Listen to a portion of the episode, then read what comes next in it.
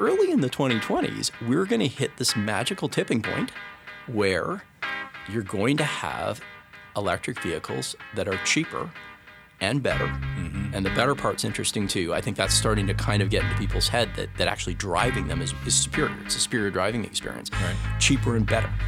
And then, we started to look at kind of the industry forecast, the oil industry forecast, and none of this was there. You're about to hear my conversation with David Arpin. We discussed how he got started in investment management, his views on the future of oil, the future of recessions, and why team culture plays an important role in their process. I hope you enjoy. This podcast is for informational purposes only. Information relating to investment approaches or individual investments should not be construed as advice or endorsement. Listeners should seek professional advice for their situation.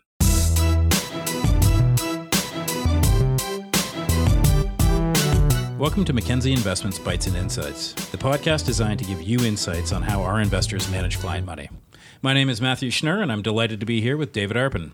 David is the co-team lead of the Bluewater Boutique. He's also the lead portfolio manager on the Mackenzie Global Growth Fund, the Mackenzie U.S. Growth Fund, and contributes all of the non-Canadian names in the Canadian Growth Fund.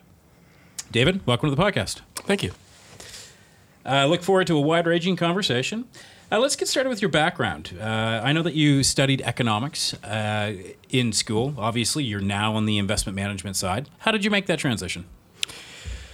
So, if you go back to the mid-1990s, I went to Queen's University, took economics, ended up doing a master's there, and at some point began to realize that I didn't really want to do a PhD and continuing to do academic economics forever. So came to Toronto and tried to get a job, which was, it was 1995. We just had 1994, which was the big backup in the bond market, tough year for equity markets, so nobody was hiring.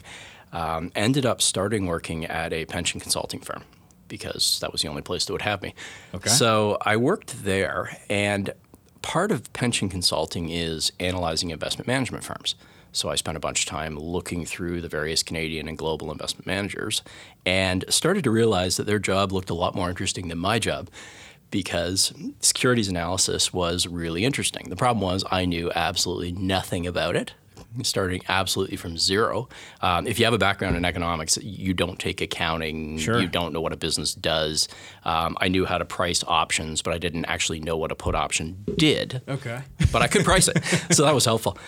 So you kind of had to start from zero and work up. In 1998, I finished my CFA, and then I switched over to Royal Sun Alliance and started on the investment side. So how did you go from economics? Like you had the opportunity to take a look at other investment managers, which got you interested in the business. How did you get a background in investing? Reading, which is the way I do most things. Okay. So what I started to do was basically read anything that I could find that was sort of, there's a lot of kind of seminal works in investing, and it's the basics that everybody ends up going through at some point, right? You start with going, back to Ben Graham and working through sort of the value way of looking at the world. And then I ran into Phil Fisher, which is a completely different idea. So Phil Fisher had the idea really of long-term compounding. Right. And when I first went through it, it struck me that it was almost more luck than skill, right? So you have this guy who finds two wonderful companies and then owns them forever and does incredibly well. But, the question is, can you really replicate that? So I kind of put that aside for a while.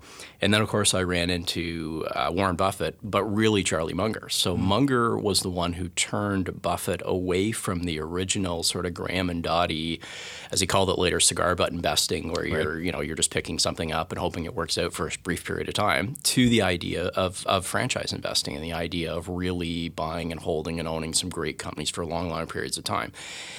And that was interesting. So I read all of the Buffett annual reports, which is decades worth. They get a little repetitive by the end, but the front end of it is pretty interesting because they're just ideas that you don't really see, or at that time I hadn't really seen elsewhere, and started to build up from there. And then at the same time, I tried to look at companies. Now, of course, I had no idea what I was doing, so that was a bit of an uphill battle. Sure. I was taking the CFA, so I was working through accounting and started to understand the basics of accounting and how that worked. And I found some really interesting businesses that were much more in that long-term compounding vein. Fastenal is an example. Costco is another example. So these were businesses that had been really successful for a long time and then just seemed to continuously be successful. Right. So it was an interesting question of what is that and what's, you know, how do you find that? So that's kind of where I started out. So it's sort of this combination of the conceptual end of things and then the practical end of things of actually trying to find businesses that and understand how businesses work.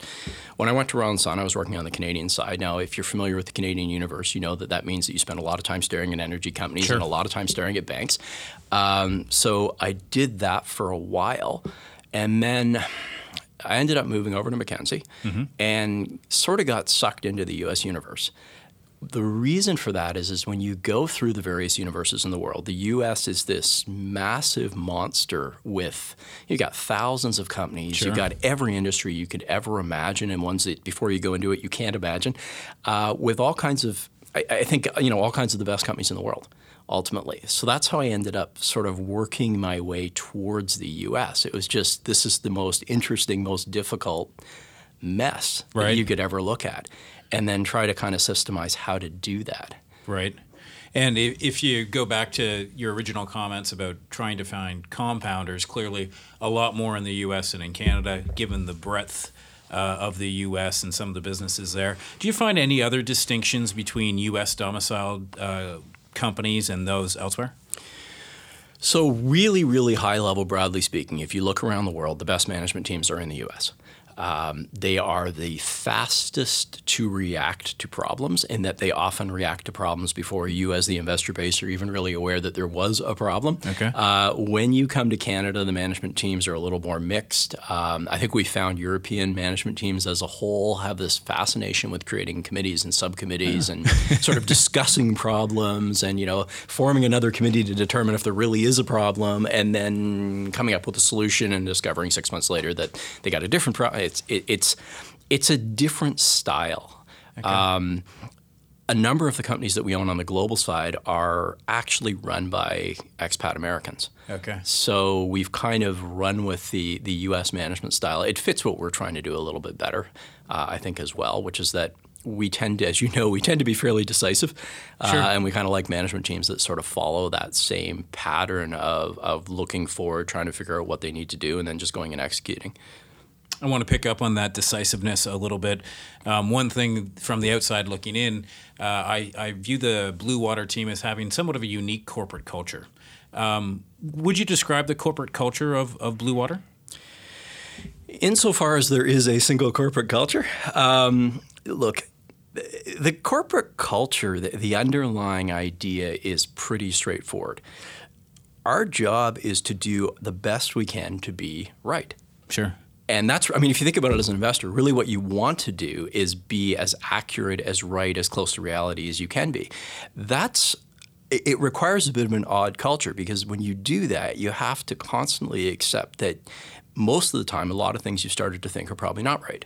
Right. And you're going to have to adapt your thinking all the time. You're going to have to drop things. You're going to have to change your mind. You're going to have to constantly try to iterate towards reality. So that's what the culture is about. It's about, I mean, you can call it intellectual honesty or curiosity Sure. or whatever you want, but that's really what the culture is about. It's and you see, you know, there's the temptation to get sucked into sort of the, I said that on stage, therefore I'm going to have to hold by it forever. Right. And it's not the right way to think, right? The right way to think is to say, yeah, just because I said something doesn't make it true. You know, I say internally, you can ask as many questions as you want, but you can't tell the world what to do. So you have Sure. to listen to the answers. And sometimes the answers are very different than what you thought. I mean, when I very first started in the investing world, you know, the Graham and Dodd idea of sort of companies on average, sort of fluctuate around the index, and your job as an investor is to buy them when they're sort of cheaper than, and Right. then you sell them when they're more expensive than. But the idea is the performance pattern, really long-term, things are kind of indexy. They generally sort of go up with the market, and then the value you're adding is buying and selling and timing it accurately. And then, you know, as I said, with the Phil Fisher and the Munger and the Buffett stuff, that really got kind of turned around in that The best investments don't look like that. The best investments are these long-term secular outperformers. So you kind of have to accept that just because you thought something or just because you started in a certain place doesn't mean that's right. That's not where you're going to end up. So the internal culture is just, it's pushing people to do that. Right. And it's pushing a willingness to accept that you're going to make mistakes and that the best thing you can do is figure them out as quickly as possible and fix them, not to, stoically defend something that you did that was wrong. Sure. And it's not easy for people. It's not easy to constantly live in a world that's sort of probability oriented, in a world where things are very uncertain, and that's okay. That's how it is. And that you're going to make mistakes no matter how hard you try, but you just have to react and think and move and change. And that's something Dina is, she pushes that very hard as well. That's just, it's how to think. Great.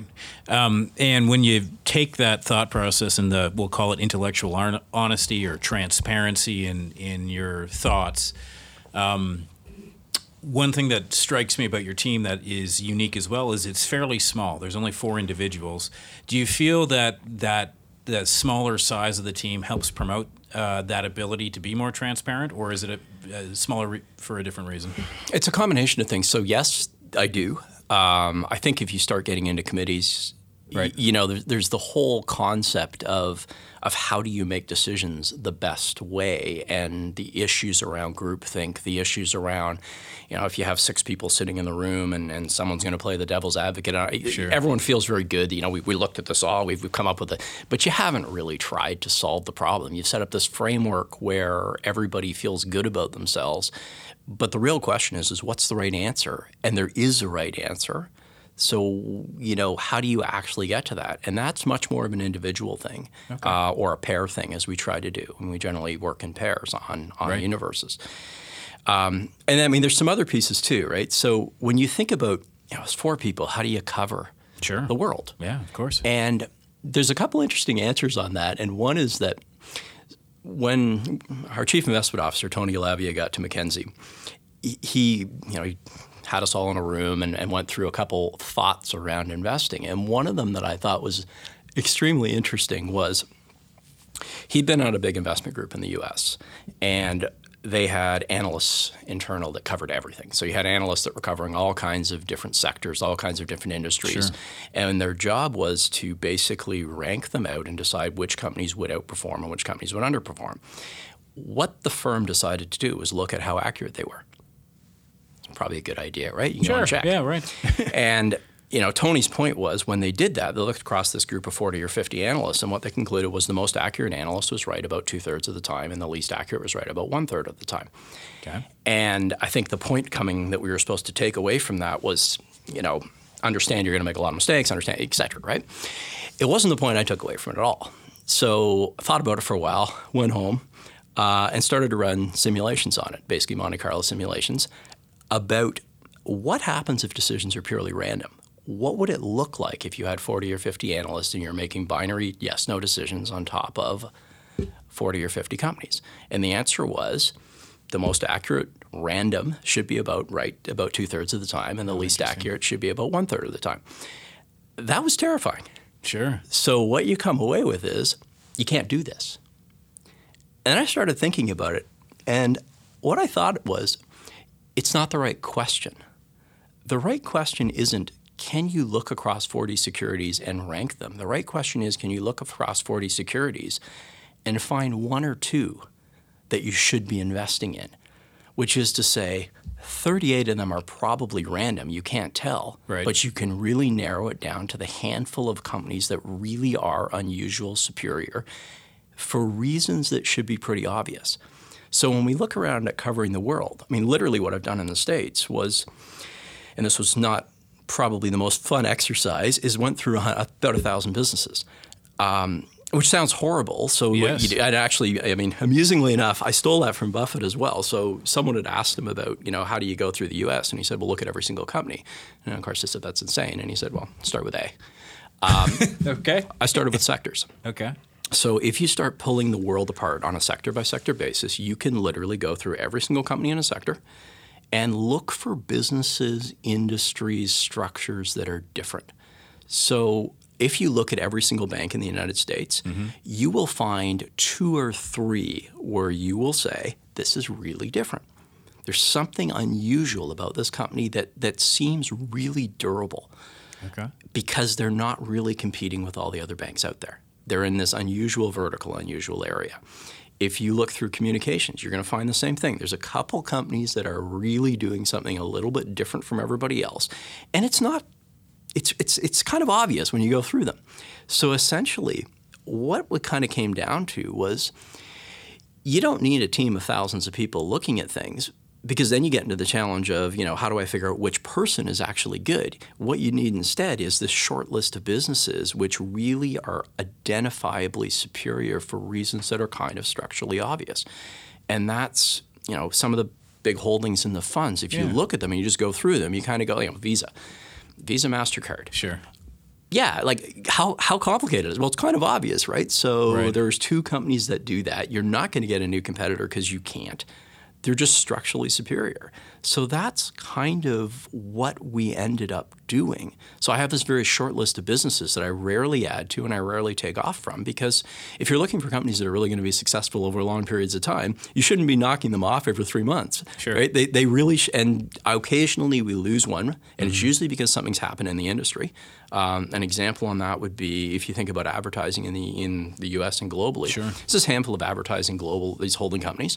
Used to own a business called Omnicom. Mm-hmm. Phenomenally, it's a really great business. The problem is that traditional advertising is struggling because the world is going digital. Right.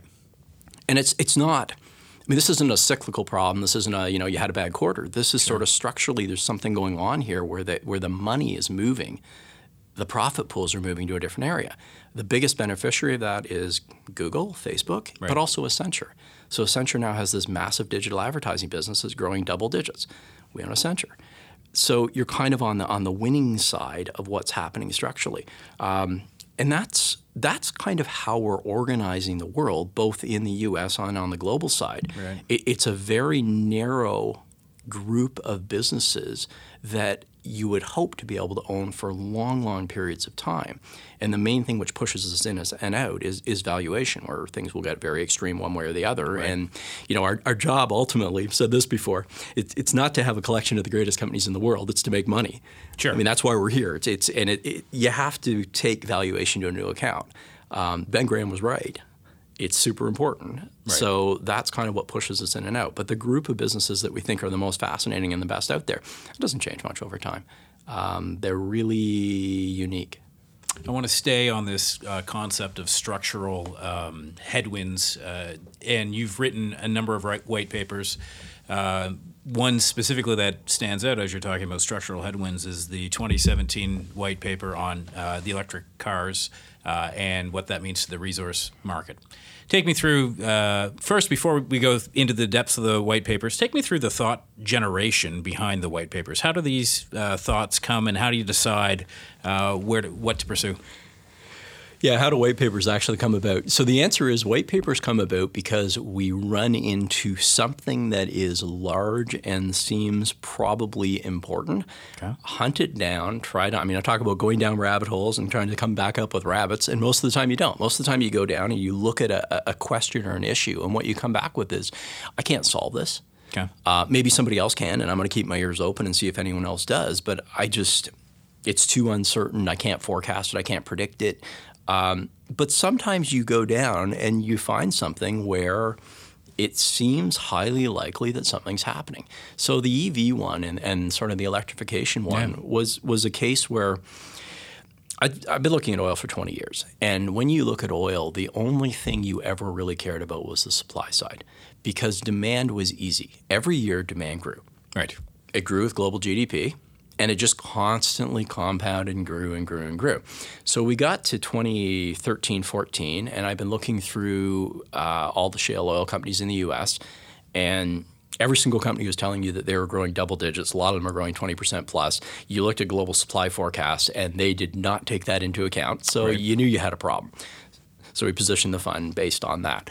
And then what happened was, we kind of came through that, and in 2016 we were coming out of it, mm-hmm. and Dina made some comment to me about Tesla, to which I, in my usual fashion, came back with some flippant thing about, it's probably irrelevant. Sure. And she said, have you looked at it? And I said, yeah, okay, no, so let me go look at it. And the more you dug at it, the more interesting it was. So when you look back in history, you see this transition from horses to cars that happened over about 15 years, which is shockingly short. Right. And also shocking. Horses to cars is this massive transition. Right. You're looking now at a change of how essentially the drivetrain works. You're moving from internal combustion to electrification. And what you can see is this pattern of technological change where something comes out and it's either way worse but 10 times cheaper, and then it gets better, or better but too expensive, and then it gets cheaper. Mm-hmm. And when you looked at the EV stuff, what you had to conclude was you saw price performance of batteries improving 12 to 15% a year compound. Wow. And you started to run the numbers forward and kind of went, early in the 2020s, we're going to hit this magical tipping point where you're going to have electric vehicles that are cheaper and better. Mm-hmm. And the better part's interesting too. I think that's starting to kind of get into people's head that actually driving them is superior. It's a superior driving experience, cheaper and better. And then, we started to look at kind of the industry forecast, the oil industry forecast, and none of this was there. OPEC was talking about 1% EV penetration in 2040. Right. So the numbers were so staggeringly off, and it was very difficult to see why this didn't happen. Then you start running around and looking at, what do you need to do to the grid? Is this possible? And basically this is similar to rolling out air conditioning in the U.S. South. We were able to roll out air conditioning in the U.S. South. We succeeded, so I'm sure we can do it twice. Sure. Looked at the batteries themselves. What materials are going into that? That was the pinch point. There's a pinch point around cobalt. Mm-hmm. So are we going to have enough cobalt? Can you modify battery chemistries to take that out? I had to do a whole bunch of work understanding how a battery worked because I do not have a physics background. So, you're kind of at the base level, you're just looking and poking everywhere. And what kind of came out of it was, this seems pretty much inevitable. And then the next piece to it was, yes, but the market doesn't seem to know about this. Right. So then you have to make some investment decisions. What does that mean? And the answer was, of course, we don't really want to have a large energy exposure if you're going to have this secular change. And I guess the other piece to think about is, you saw this in 2014, 2015. So global oil supply was about 2% above demand, and the price of oil went from $104 to $26. Okay. So tiny little over, and this is important to understand about commodities. Right. You have this huge base which doesn't drive price. The price is driven at the margin. Mm. So if you start to get in a world where demand is beginning to flatline and fall, and yet there's still too much supply, you're going to have this horrible pricing environment that'll be really, really difficult for companies. And do you want to own the companies?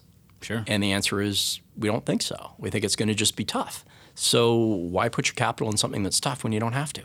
And that was sort of the investment side of things. And then we've been talking about it for 3 years. And when you watch the evidence, it just keeps coming out very, very relentlessly, consistently. The forecasts for EV penetration keep going up and up and up. And I still don't know that it's really being thought about properly, because I always have this question with consumer goods, right? If I offer you something which is cheaper and better, why would 42% of people take me up on that and 58% of people? So you saw it with flat screen TVs, which is the one I often talk about, right? Yeah. Flat screen TVs, 2003, 2004, they're beautiful, right? You walk into your Future shop at the time or your Best Buy and you look at this thing on the wall and go like, I want one. Sure. And then you look at the price tag and it's $12,000 and you go, I don't want one. Yeah. 2 years later, it's $3,000. A year later, it's $1,000. And suddenly, everybody switches. And, it's 2004, they started to have mass adoption. In 2011, the last conventional TV manufacturing facility in the world closed. Right. It was that fast. And I'm kind of looking at the electrification side of things and going, it's a similar story. And then the other piece there was really initially we were thinking about this as small passenger cars. And you can see it filtering into other areas. So you're now seeing it in trucks. You're starting to see it in aviation, which I would have told you was impossible. Really? Yep. BC Harbor Air, they actually are working towards getting their first electric plane. Wow. So it's short hop, right? Yeah, it's not, you're not going transatlantic on an electric plane, but you're starting to see these changes. So then, the broader idea was, anything which is sort of horse-powered at some point probably was horse-powered, and now it isn't. Right. And it's going to be changed again. So we're going to move to sort of a very, very broad electric platform.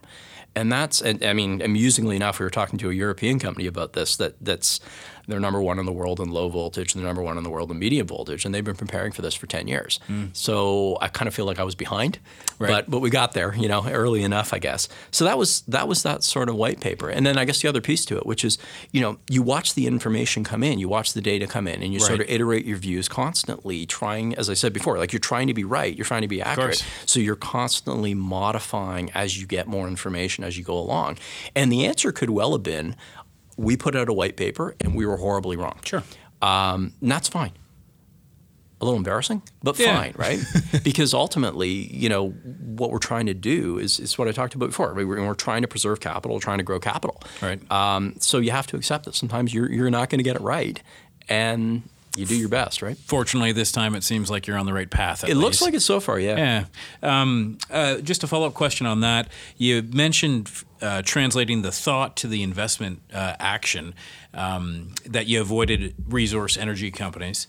Why not go long cobalt, for example, if you've identified this as the piece of the supply chain? So here's a good question. When you think about it, cobalt's pretty hard to get at, right? Okay. So most of cobalt is in the Democratic Republic of Congo, okay.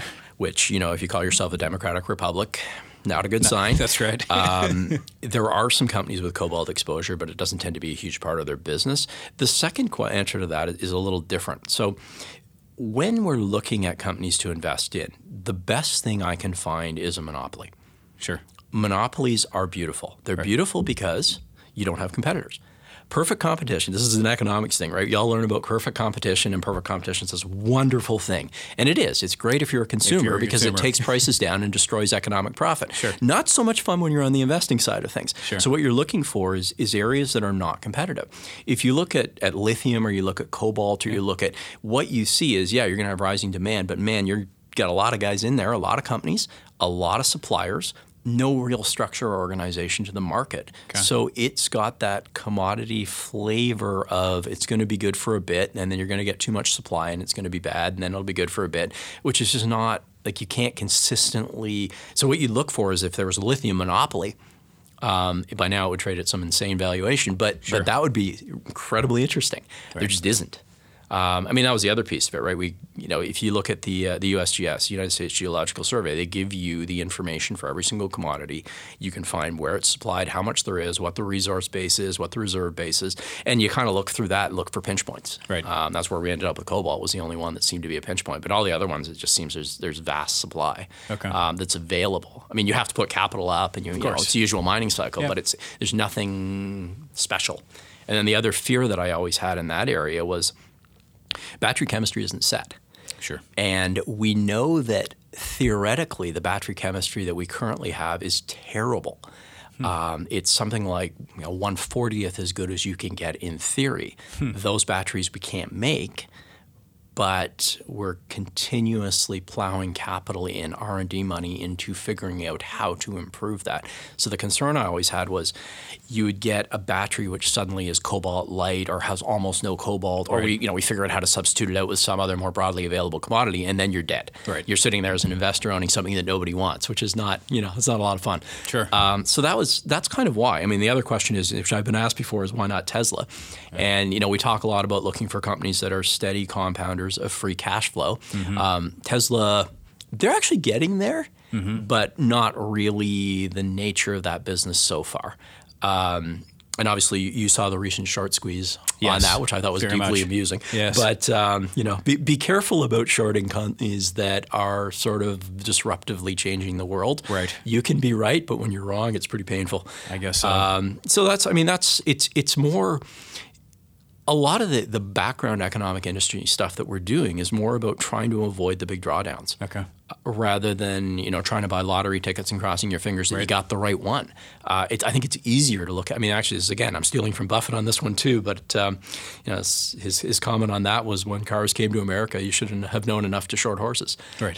So same idea, right? So you have to be more careful about the losers, and they're easier to identify, and they're bigger, right? Which also makes it simpler. Okay. Sort of looking forward, given that background on energy, could you foresee yourself getting back into the energy space? Yeah, I don't think so. Okay. I think we're out. Yeah. I just And this is, I've talked about this for a while. There's a donut hole problem, right? So if you sit down and you go 10 years from now, this will happen. Yes. And it seems highly likely that doesn't tell you anything about the next 6 months. So sure. You absolutely can have large supply disruptions. We've had two actually, but neither of them really seem to have gotten things going. But you know, it's not unreasonable to think that you could have a big enough supply disruption that oil and oil companies would be an interesting investment for a brief period of time. Right. The problem is that you're gambling. Yeah. I'm gambling on something that I can't analyze. I don't know what the probabilities are, and I have no way to figure it out. And it's just not how we really want to invest. I mean, we want to invest on things that are as close to a sure thing as possible.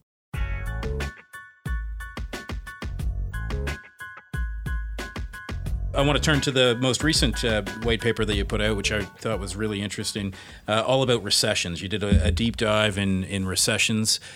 Describe to me what you found as you did your research. So this came out of a bunch of work we were doing in probably 2018 and then into 2019. This has been a long cycle, right? We're 10 years into the cycle. Everybody knows it's a long cycle, and everybody knows what happens next, which is you have a recession. Mm-hmm. It doesn't take a lot of work or experience to know that recessions are not fun for the equity markets, right? Sure. So when you have a recession, that tends to be when you have the big drawdowns in equities. There are some ways to mitigate that as an investor in terms of your sector positioning, in terms of the types of companies that you own. Mm-hmm. But I think it's pretty difficult to avoid it altogether. So you can do better than, but the whole market's dropping. It's pretty hard to find things that go up. Sure. So kind of thinking our way through recessions in general. And I had some of the pieces on this. In particular, there was this paper in 2007 looking at housing. And it was actually a microeconomist from UCLA who was looking at the effect of the housing market on the U.S. economy. And what he concluded was housing downturns create recessions. So his paper was actually called basically that, let me think if I can get the exact name. Housing is the business cycle. Mm. So essentially you had this, and this was presented in 2007 at Jackson Hole to the Federal Reserve. Wow.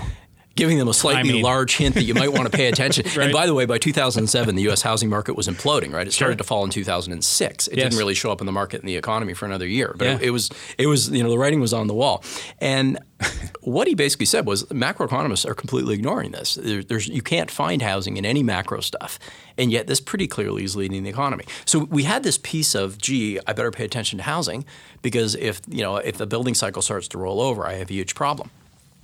But then we had another issue, which was the economy seems to be doing these weird little cycles. So instead of doing this big upturn, downturn, we've had much more muted, slower growth. And then we're doing these small cycles around it. So what was driving that? And then the final piece was, the back half of 2018, the fourth quarter of 2018, the market dropped substantially. It was down about 20%. And the concern was around recession. It was around trade. And it was around, the U.S.-China trade war. Sure. What you saw in 2019 was no general recession, but this very broad-based manufacturing recession that was truly global, which led to the kind of interesting question, okay, why did that not trigger a general recession? Yes, housing, but, let's be serious here. When the total manufacturing in the global space starts to really turn down, why are we not going into a general recession? And, to me, you think about it and you go, well, 30, 40 years ago, that would have been a general recession. And then you kind of sit back and say, well, 30, 40 years ago, what's changed? So we spent a bunch of time over the last decade kind of talking about the service world and how services, the businesses themselves, tend to be more free cash flow generative, capital light, much less cyclical. And then you sit back and think about it and you go, well, we all know the world's getting more and more service oriented. So the question mark was, and I first talked about this on stage in Montreal, was about, we've had this transition from a manufacturing world to much more of a service world. Is that really what's causing recessions to get less common and get smaller, more muted? So went back and pulled all the recessions in the U.S. going back 150 years and threw them on a chart. And it was the strangest thing I have ever seen, which is that you have this linear decline in the percent of time the economy's in recession. So you go back 150 years ago, the economy's in the recession half the time. Now it's in a recession less than 10% of the time. And it literally just comes down steadily, you know, decade by decade, 30-year period by 30-year period, which is what I was looking at. You sit back and think about it and you go, okay, so what's happened? You know, we have the manufacturing service thing, but 150 years ago, the world was what? It was farming. Sure. It was agrarian, right? Yeah. So half of people were working on the farm. Farming cycles are 12 months. Well, of course they're 12 months. Yeah, you know, right. You put the seeds in the ground, you cross your fingers, you hope it comes up, and half the time it doesn't apparently. Sure. So you had this much more cyclical, narrow cycle world. And then you moved into the manufacturing world, which was really the 50s and 60s. You got to the point where 1/3 of all people in North America were working in manufacturing, which is a huge number. Yeah. Manufacturing cycles are kind of 5 to 7 years. So you start seeing the elongation of the cycle and less frequent recessions. Right. And then over the last 20 or 30 years, you've had the big move into intellectual property, the big move into services, and the big move into government. Government's much bigger. Mm-hmm. Healthcare doesn't really have cycles, right? That's 20% of the U.S. economy. Right. Education doesn't really have cycles. So what seems to have happened is the likelihood of having a recession and the depths of recession seems to be declining. Now, that doesn't mean no more recessions ever. Of course. Different thing. But it, from an investment standpoint, it means you probably should expect longer and longer cycles. And then the other piece to it, which we've talked about, is this mini-cycle idea that I mentioned. Right. That seems to be getting driven a lot by interest rate policy. So what ends up policy, but also the markets themselves. So what happens is the world starts getting excited and thinking global growth is going to come raging back, and rates start going up. The world has a lot more debt. It starts to choke growth off. Right. Things start to slow down, roll over, and then we see the opposite.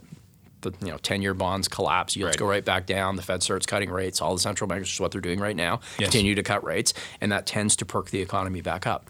But within this narrow band, it's kind of 2% growth plus or minus 1 or something, whereas it used to be 3% growth plus or minus 5. Like, you know, the ranges were really, really big relative to where we are now. And I think it's just that a big chunk of the economy doesn't really cycle. It's very steady, stable.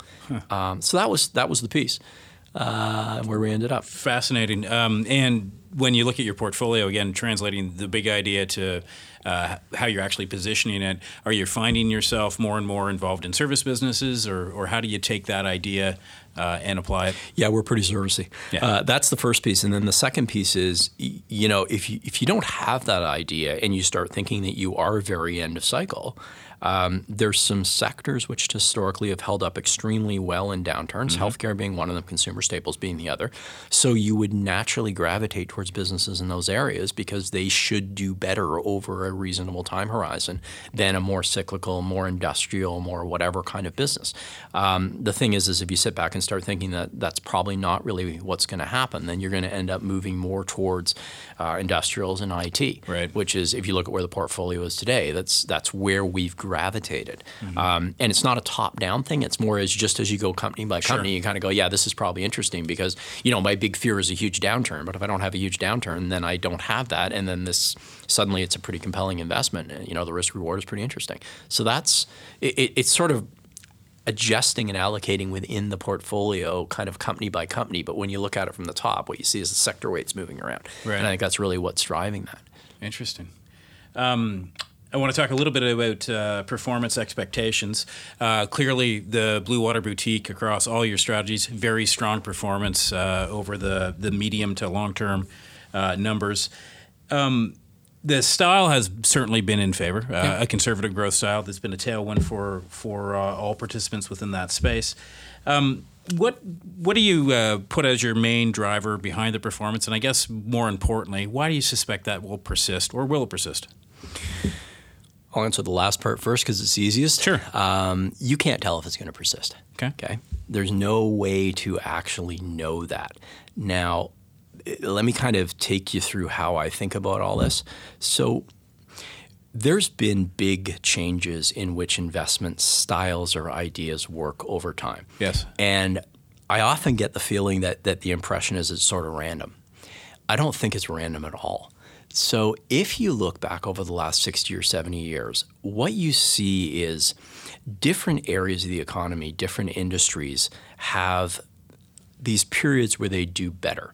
So the companies within them naturally do better, but the areas do better. So right. let's go back. The 1960s is known as this big, you know, the nifty 50, big growth sure. world, right? What happened at the end of the 60s, early 70s? Oil went up 1,000%. Gold went up 1,000%. Mm-hmm. For some reason, companies in those areas did pretty well over the next 15 years, which was, you know, you look at it from the top down and you go, oh, well, it's a move in the market from growth to value. It is, but it's also a move in the market to which kinds of companies are doing better. Right. So if you were an oil business, this was like the greatest period in history for you. Sure. You did phenomenally. If you were a standard growth company, suddenly you had this inflation problem, you had wage demands, your cost structure wasn't what you thought it was going to be. Mm-hmm. It wasn't a great environment. Capital gravitates towards areas that are doing better. Sure. You got through that period, went into the 90s, you again had this big growth thing. Well, part of it was because we did have a technology bubble, but part of it was also starting in the mid to late 80s, you saw this big collapse in the commodity cycle. It was a few different things. One was on the oil side, we got a bunch of new production that came on. Right. The second was the Soviet Union collapsed. Mm-hmm. The Soviet Union started to push commodities out into the world because they were trying to get hard currency. So you had this huge downturn, which bottomed finally in 1998 with oil at $11. Right. Meanwhile, over in technology land, you have these insane valuations for companies that were very concept-y, I'll put it that way, sure. as in they had no hope of ever making money and basically required constant financing in order to survive, right? Yeah. So then you had the cycle switch, you had the rise of China, and you basically again had this big period where oil and gold went up something like 1,000%, right. and the market moved again from growth to value. What you've seen over the last while, the last 10 years or so, is again, we're back to the consistent growth businesses are doing extremely well. The more value-y areas, which is to say the more capital-intensive, commodity-ish areas, have had a really, really tough time. So the question that we sit with always is, that's nice, but what's going to happen next? Right. So are there big structural drivers that are going to push us away from the growthy, standard, consistent areas into more commodity or into a different industry or into something? And the answer so far is we haven't found any. Right. I'm looking, just haven't found them.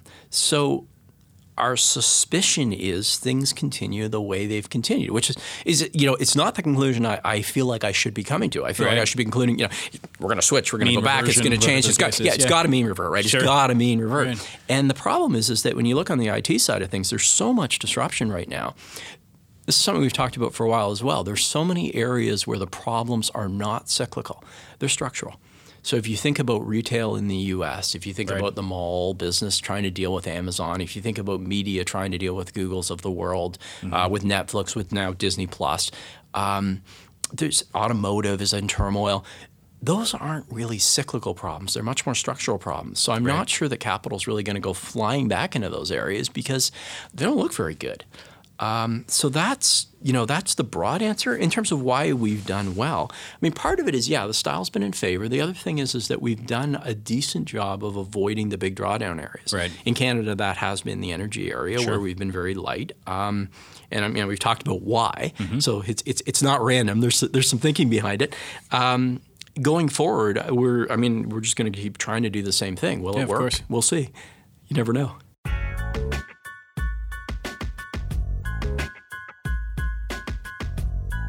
Thanks, David. We always conclude these podcasts by getting a series of recommendations. Let's start with your favorite books.